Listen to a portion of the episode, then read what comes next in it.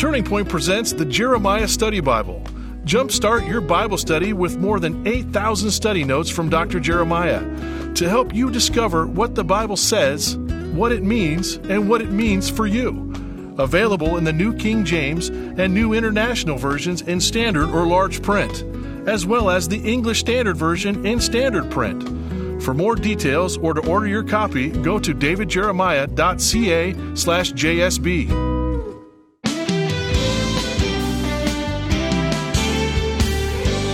Accepting Jesus as your Savior makes such a difference in your life and your eternity.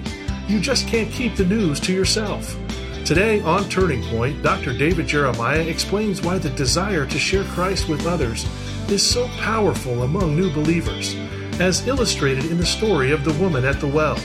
Listen now as David concludes his message. Is he seeking us, or are we seeking him? Well, today we open our Bibles again to John chapter four. And uh, we're asking this question about the seeking Savior. Uh, this question is meant to probe our thoughts and our hearts. Is he seeking us, or are we seeking him? We seek him because he first sought us, just like we love him because he first loved us. It's an amazing truth, and we'll dig into it here in just a few moments as we open our Bibles together. So excited to be telling you this month about our brand new book that just came out. I've only had this book a couple of days. It's called The Jesus You May Not Know, and let me describe the cover of it. It has the terms, The Jesus You May Not Know, in white um, raised print, and the cover of the book is purple. My wife's favorite color. If you ever come to visit us at Turning Point, she has an office here in the Turning Point headquarters building, and it's purple. She loves purple. And uh, so we we can't make every book a purple book, but this is a purple book. And it's got a wonderful cover, a beautiful cover with some gold around the edges. But when you open the book, the most important thing is inside the book is the story of Jesus, the wonderful Savior of the world, my best friend, the God-man who changed my life and who gave me this incredible opportunity to be an ambassador of Jesus Christ for all these years. I want so badly for you to know him. If you don't know him, I want to recommend him to you. And I pray that as you listen to these messages during the month of May, you'll be drawn to him as so many have been. If you have never done so, I pray that at the end of this program, or perhaps even right now, you will bow your head and receive Jesus Christ as your Savior. And we'd love you to have this book. So here's how you do that. During this time of the coronavirus, when everything is shut down, Turning Point is not. We're continuing to broadcast every day, and uh, your gift during this time means a great deal. So when you send a gift of any size, large or small, we want to send you this book, The Jesus You May Not Know. It's one hundred fifty plus pages, hardback, beautifully designed, but most of all, filled with the truth about our Savior. So be sure to ask for the book when you send your gift to Turning Point today. Simply say, send me the book, The Jesus You May Not Know. This is not only a book you'll read, it's one you'll share with others. And by the way, friends, there's a study guide you can get from Turning Point at our website, which is david jeremiah dot org. And you can also get the C D package, which is the teaching, the audio teaching of the entire book. Please inquire about that today. And, um, Now let's get back into our study. Is he seeking us, or are we seeking him? We're about to see some things Jesus did with this Samaritan woman as he tried to reach her heart. First of all, he identifies with our humanity. First thing Jesus did upon meeting the Samaritan woman at Jacob's well was to ask her for a drink of water. Verse six says, he sat down by the well because he was weary from walking such a long way. He had sent the disciples into Sychar to buy food. So Jesus was hungry and thirsty and weary, and the humanity of Jesus could not have been more plain to see. For that reason, the Samaritan woman identified with him, not as God, but as a fellow human being who needed some water and some rest. How many of you know that when God Almighty wanted to send love to us from heaven, he didn't send it in a book, he didn't send it in the Holy Spirit, he sent his love to us in a human being, someone just like we are. He lived and walked on this earth, and as we learned earlier, he will be forever in his humanity in heaven. That is the reason God did that. He sent someone to share with us his love, and he sent the gift in such a way that we would identify with it. We identify with Jesus. We see him as we see ourselves. Yet he was apart from sin. So Jesus sat down that day at the well, and he identified with this woman in his humanity. The Father sent the Son into the world that we might identify with him. How many of you know if Jesus had arrived in Sychar that day in his total divine majesty, he would have freaked that woman out. He would have never had a conversation with her at all. She would have immediately retreated, gone back to her city. God appeared to her in a way she could identify with and relate to, which is how he comes to us as well, and how we ought to go to others. Not in a, we are better than you are, we need to tell you how sinful you are so you can become a Christian like we are. You won't win anybody to Christ like that. You identify with them as in your humanity. You ask about their needs. You talk to them about their struggles. You show interest in their life. Secondly, he invites our curiosity.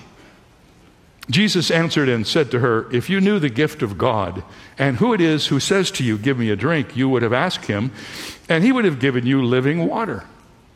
The woman said to him, sir, you have nothing to draw with, and the well is deep. Where then do you get that living water?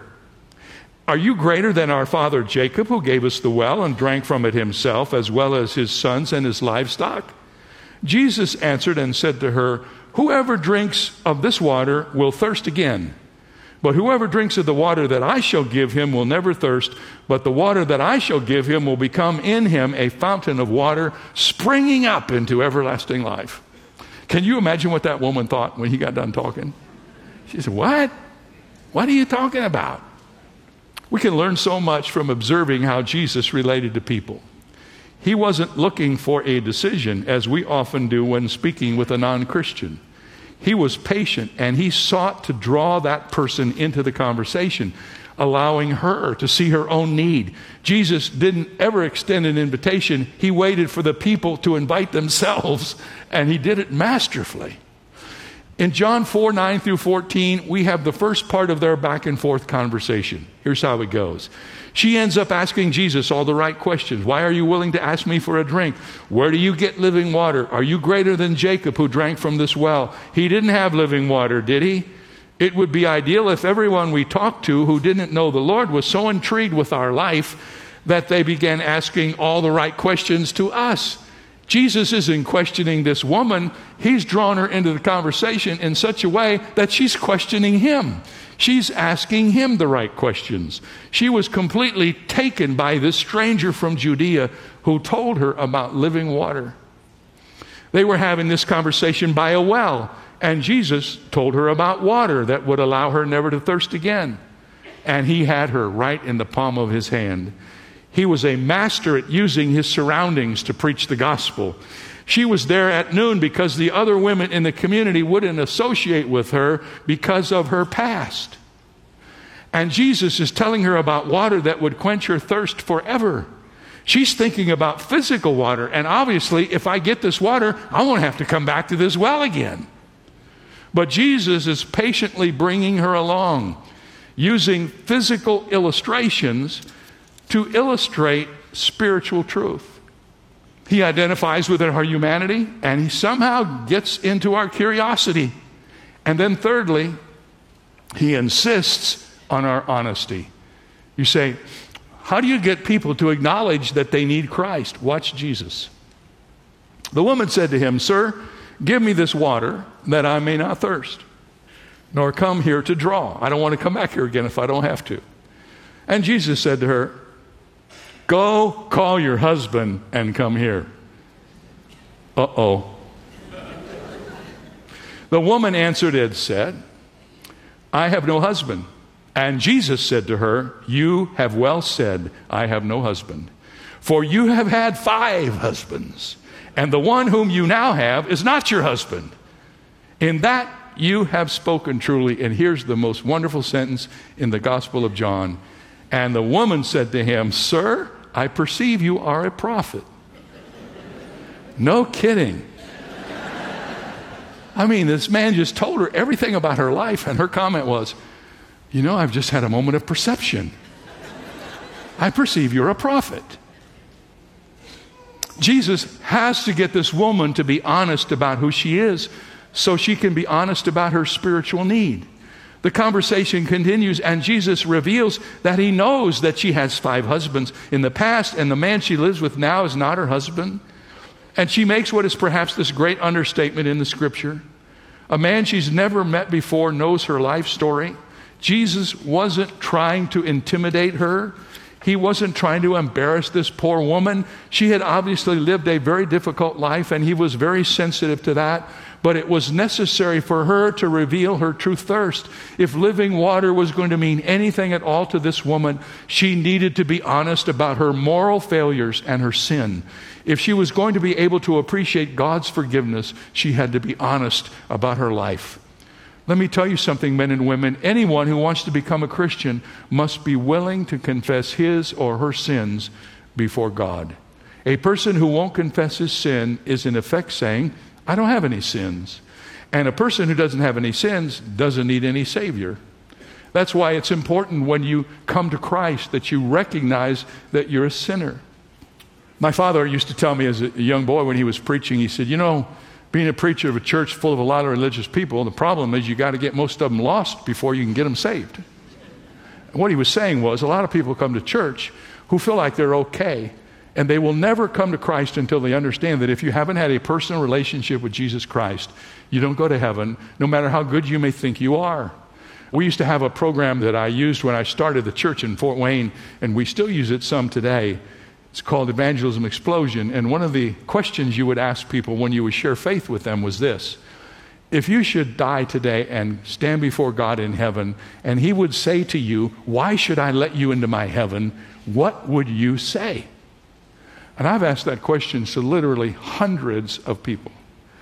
And the most often given answer is, I was a good husband, I'm a good father, I haven't committed any terrible crimes, I'm probably not the best person I could be, but I'm a lot better than most people that I know. And all of this diatribe about one's goodness.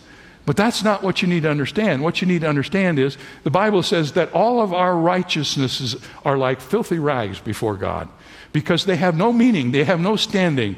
I don't care how good you are, how much you have done, how much you've given, where you go with your life, who you touch, how sensitive and compassionate you are.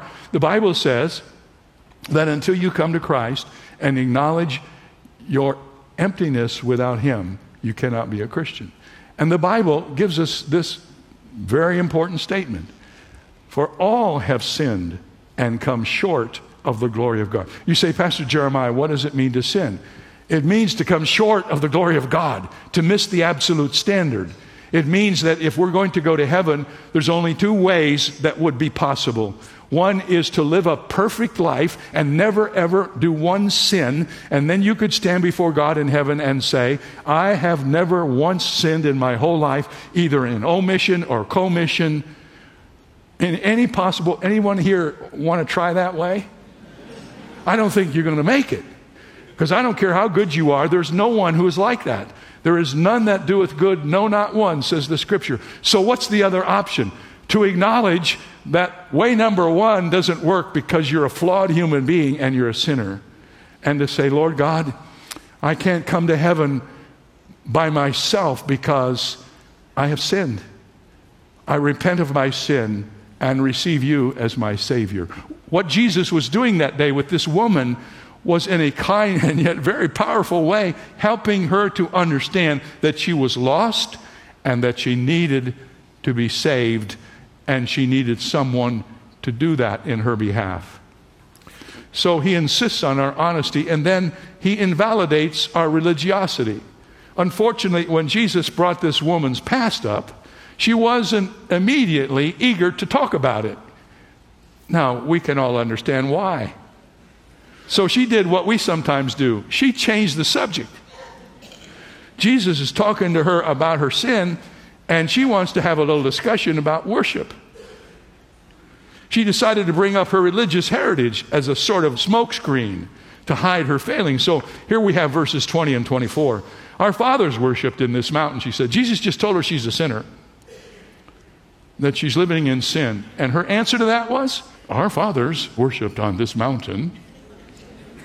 And you Jews say that in Jerusalem is the place where one ought to worship. What does that have to do with anything?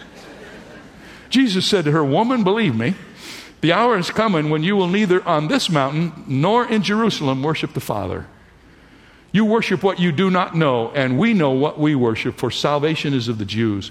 The hour is coming," he said, "and now is, when the true worshipers will worship the Father in spirit and truth, for the Father is seeking such to worship him. God is spirit, and those who worship him must worship in spirit and truth." Instead of talking about her personal life, she said, "Hey, Jesus, let's have a discussion about worship." But Jesus corrected her, and he brought her right back to where she jumped off the trail. It is common to use religion as a defense against sin, as I've illustrated with my story about what people say when you ask them about going to heaven. But not so with God. God is seeking those who will worship him in truth. Now, notice what happens next. He initiates our responsibility.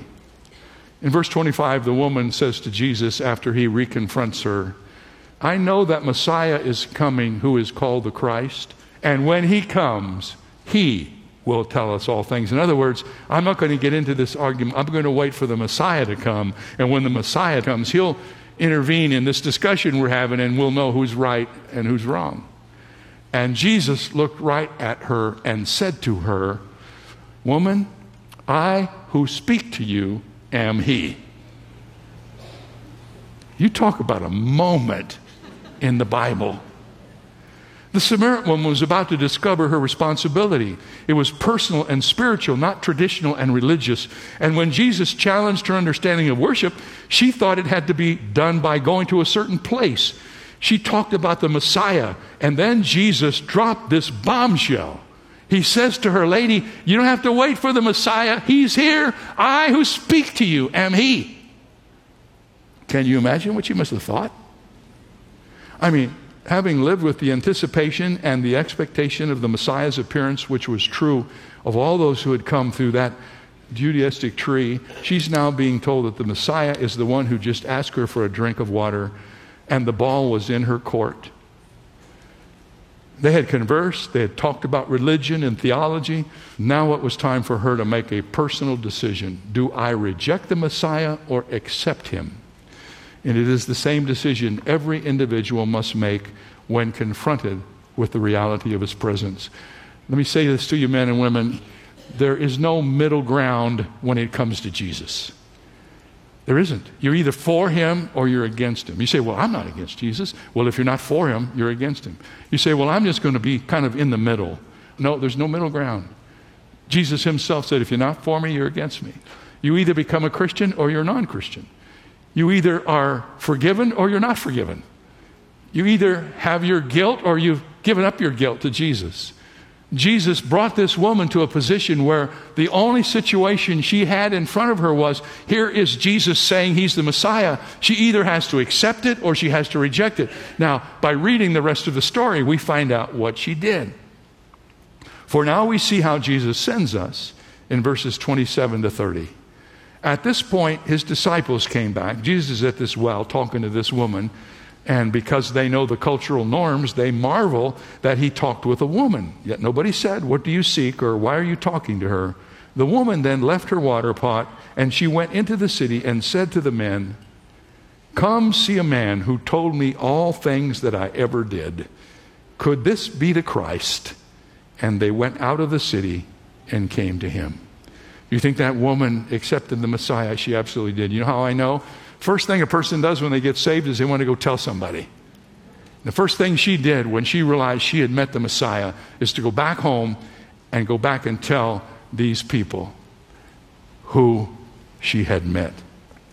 The Bible says she left Jesus' presence. She went to Sychar, violating every cultural norm. She told the men of the town what had happened and who she had met, and they believed her and returned with her to see Jesus. She didn't have a very good reputation in Sychar, and she had been married to five of the men who probably were in the group who went back with her to meet Jesus. Yet in spite of her checkered past, the men of Sychar saw something in this woman that was so different than anything they'd ever seen before that they followed her out of the city to see Jesus. And then we read finally in verses thirty-nine and forty-two, Many of the Samaritans of that city believed in him because of the word of the woman who testified. He told me all things that I ever did. So when the Samaritans had come to him, they urged him to stay with them, and he stayed there two days. And many more believed because of his own word. And then they said to the woman, now we believe, not because of what you said, for we ourselves have heard him, and we know that this is indeed the Christ, the Savior of the world. Here's an interesting thing you may not know about Jesus. The first time the phrase, the Savior of the world, is used in the Bible, it comes from the lips of the despised Samaritans. The Samaritans are the first to say, Jesus is the Savior of the world. The outcast Samaritans became the first to call Jesus Christ the Savior of the world. And the whole town was changed because of that conversation Jesus had that day with that woman at the well. So where does that leave us when we study this story? I would imagine that if we had time today and you were willing to do it, we could say, okay, for the rest of the morning, here's a pad of paper and a pencil. Tell me how Jesus sought you. And you'd all have a story. How down through the ages, through the past, he sought you. It even begins before your own generation. I think of my own life, for instance. My father, Doctor James T. Jeremiah, grew up in a home with an ungodly father and a mother who was very religious, but probably not a believer. He had no possibility of knowing Christ if Jesus Christ hadn't sought him. But he sought him. And you know how he got him? He lived near a church, and they had a basketball league. And one day he found out that he could go to that church on Saturday and play basketball. But in order to do it, there was no cost. He had to go to church on Sunday morning. And my father went and he played in that basketball league. And he went to church. You want to say he found Jesus, but he didn't find Jesus. Jesus found him. And he took him out of that ungodly family. My grandfather ultimately was saved in the last hours before he died. And he brought my father out of that. In that very city, there was a Bible college. Somehow my dad was instructed he should go to Bible college. He went to Bible college. There he met my mother. And the rest is the story of what's happened to the Jeremiah family. But it all started with God seeking out a man who had no way of ever knowing about Jesus if God hadn't come down and sought him out. And he did it through the strategy of basketball. I can't think of anything that gives me more joy than thinking about that. Amen.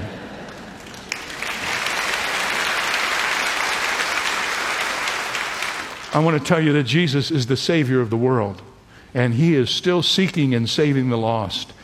He even overcomes the barrier of our own stubbornness and resistance. And if you don't know Jesus Christ, let me tell you something I know about you. Jesus is seeking you. He got you here today. You could be any place. You could be on the golf course. You could be watching a Little League game. You could be anywhere else, but you're here for this message about the gospel. He's seeking you. Now, if you want him to keep after you, walk out of here without accepting him. But if you want to know the joy of salvation, listen to your heart and open your heart and receive Jesus Christ as your Savior. He loves you. He sent his Son to seek and save you. He will not force himself upon you. He will not break down the door of your heart. You have to open it from the inside and say, Lord Jesus, come into my heart. I acknowledge I'm a sinner. I need to be saved. I want you to be my Savior. Amen. You're going to hear that a lot this month. I can't talk about Jesus at all without telling you about him and wanting you to know him, telling you how you can know him, just simply inviting him into your life and accept him as your Savior, asking him to forgive your sin. He does it. There's no um, special formula that you have to have. You just have to have an honest, seeking heart to say to the Lord Jesus, I'm I'm not complete without you. I don't want to live my life without you in my heart and in my life, so please come, take up your residence within me. He does that for every single person who asks him. He will do that for you, and he will change your life. I'll tell you what, a lot of us are thinking a lot more deeply during these days than we have in the past, and there's never been a better time for you to make the decision that will change the rest of your life in a new and special way. You will never get over what happens during these days, but you'll get through it. And when you get through it, at the other end, I hope you determine in your heart that you're going to spend the rest of your life walking with the Lord. I don't know how you get through things like this if you don't have a relationship with Him, but don't ever let it happen to you again. Make sure Jesus Christ is your Savior today. Let us know if we can help. I'll be here tomorrow. Thanks for listening.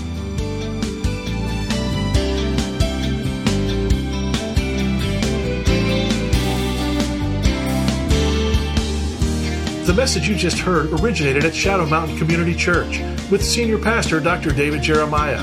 Share with us the difference Turning Point is making in your life. Write to Turning Point for God of Canada, P O. Box seven zero five zero nine, R P O Oak Street, Vancouver, B C, V six M zero A three.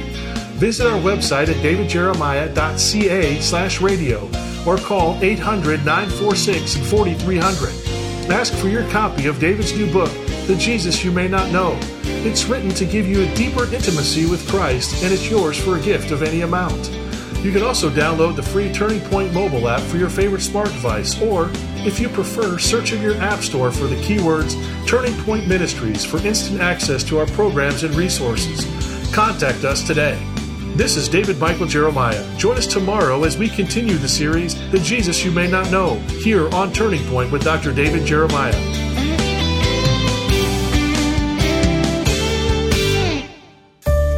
If you've enjoyed today's program with Doctor David Jeremiah, you might be interested in hearing it again at your convenience. Stay connected to Turning Point by visiting our website at david jeremiah dot c a or by downloading our free Canadian mobile app. The app can be found by searching for Turning Point Canada on your smart device app store. Create an account and order digital resources from today's program with easy one-click checkout at david jeremiah dot c a. Take the young ones in your life on an unforgettable journey that will get them excited about the Word of God with Airship Genesis Legendary Bible Adventures from Turning Point.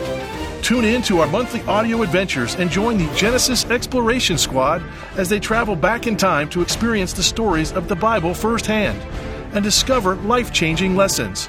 Also available is the Airship Genesis Kids Study Bible, packed with the biblical content specifically written for kids, from trusted Bible teacher Doctor David Jeremiah. You can also download our Airship Genesis mobile game on your favorite smart device and play as your favorite characters in this puzzle adventure game as the squad experiences the life of Jesus firsthand. Just go to your app store and type the keywords Airship Genesis. For more details or to order a copy of the Airship Genesis Kids Study Bible, visit our website at airship genesis dot com slash Bible. That's airship genesis dot com slash Bible. Have you ever wondered what your legacy will be? The Jeremiah Legacy Society from Turning Point was created for friends of the ministry who feel called to partner with Doctor David Jeremiah to deliver the unchanging Word of God to future generations. We can ensure that the impact we have reaches beyond our days here on earth. Visit our website at david jeremiah gift dot org. to learn more about how you can be a part of the Jeremiah Legacy Society.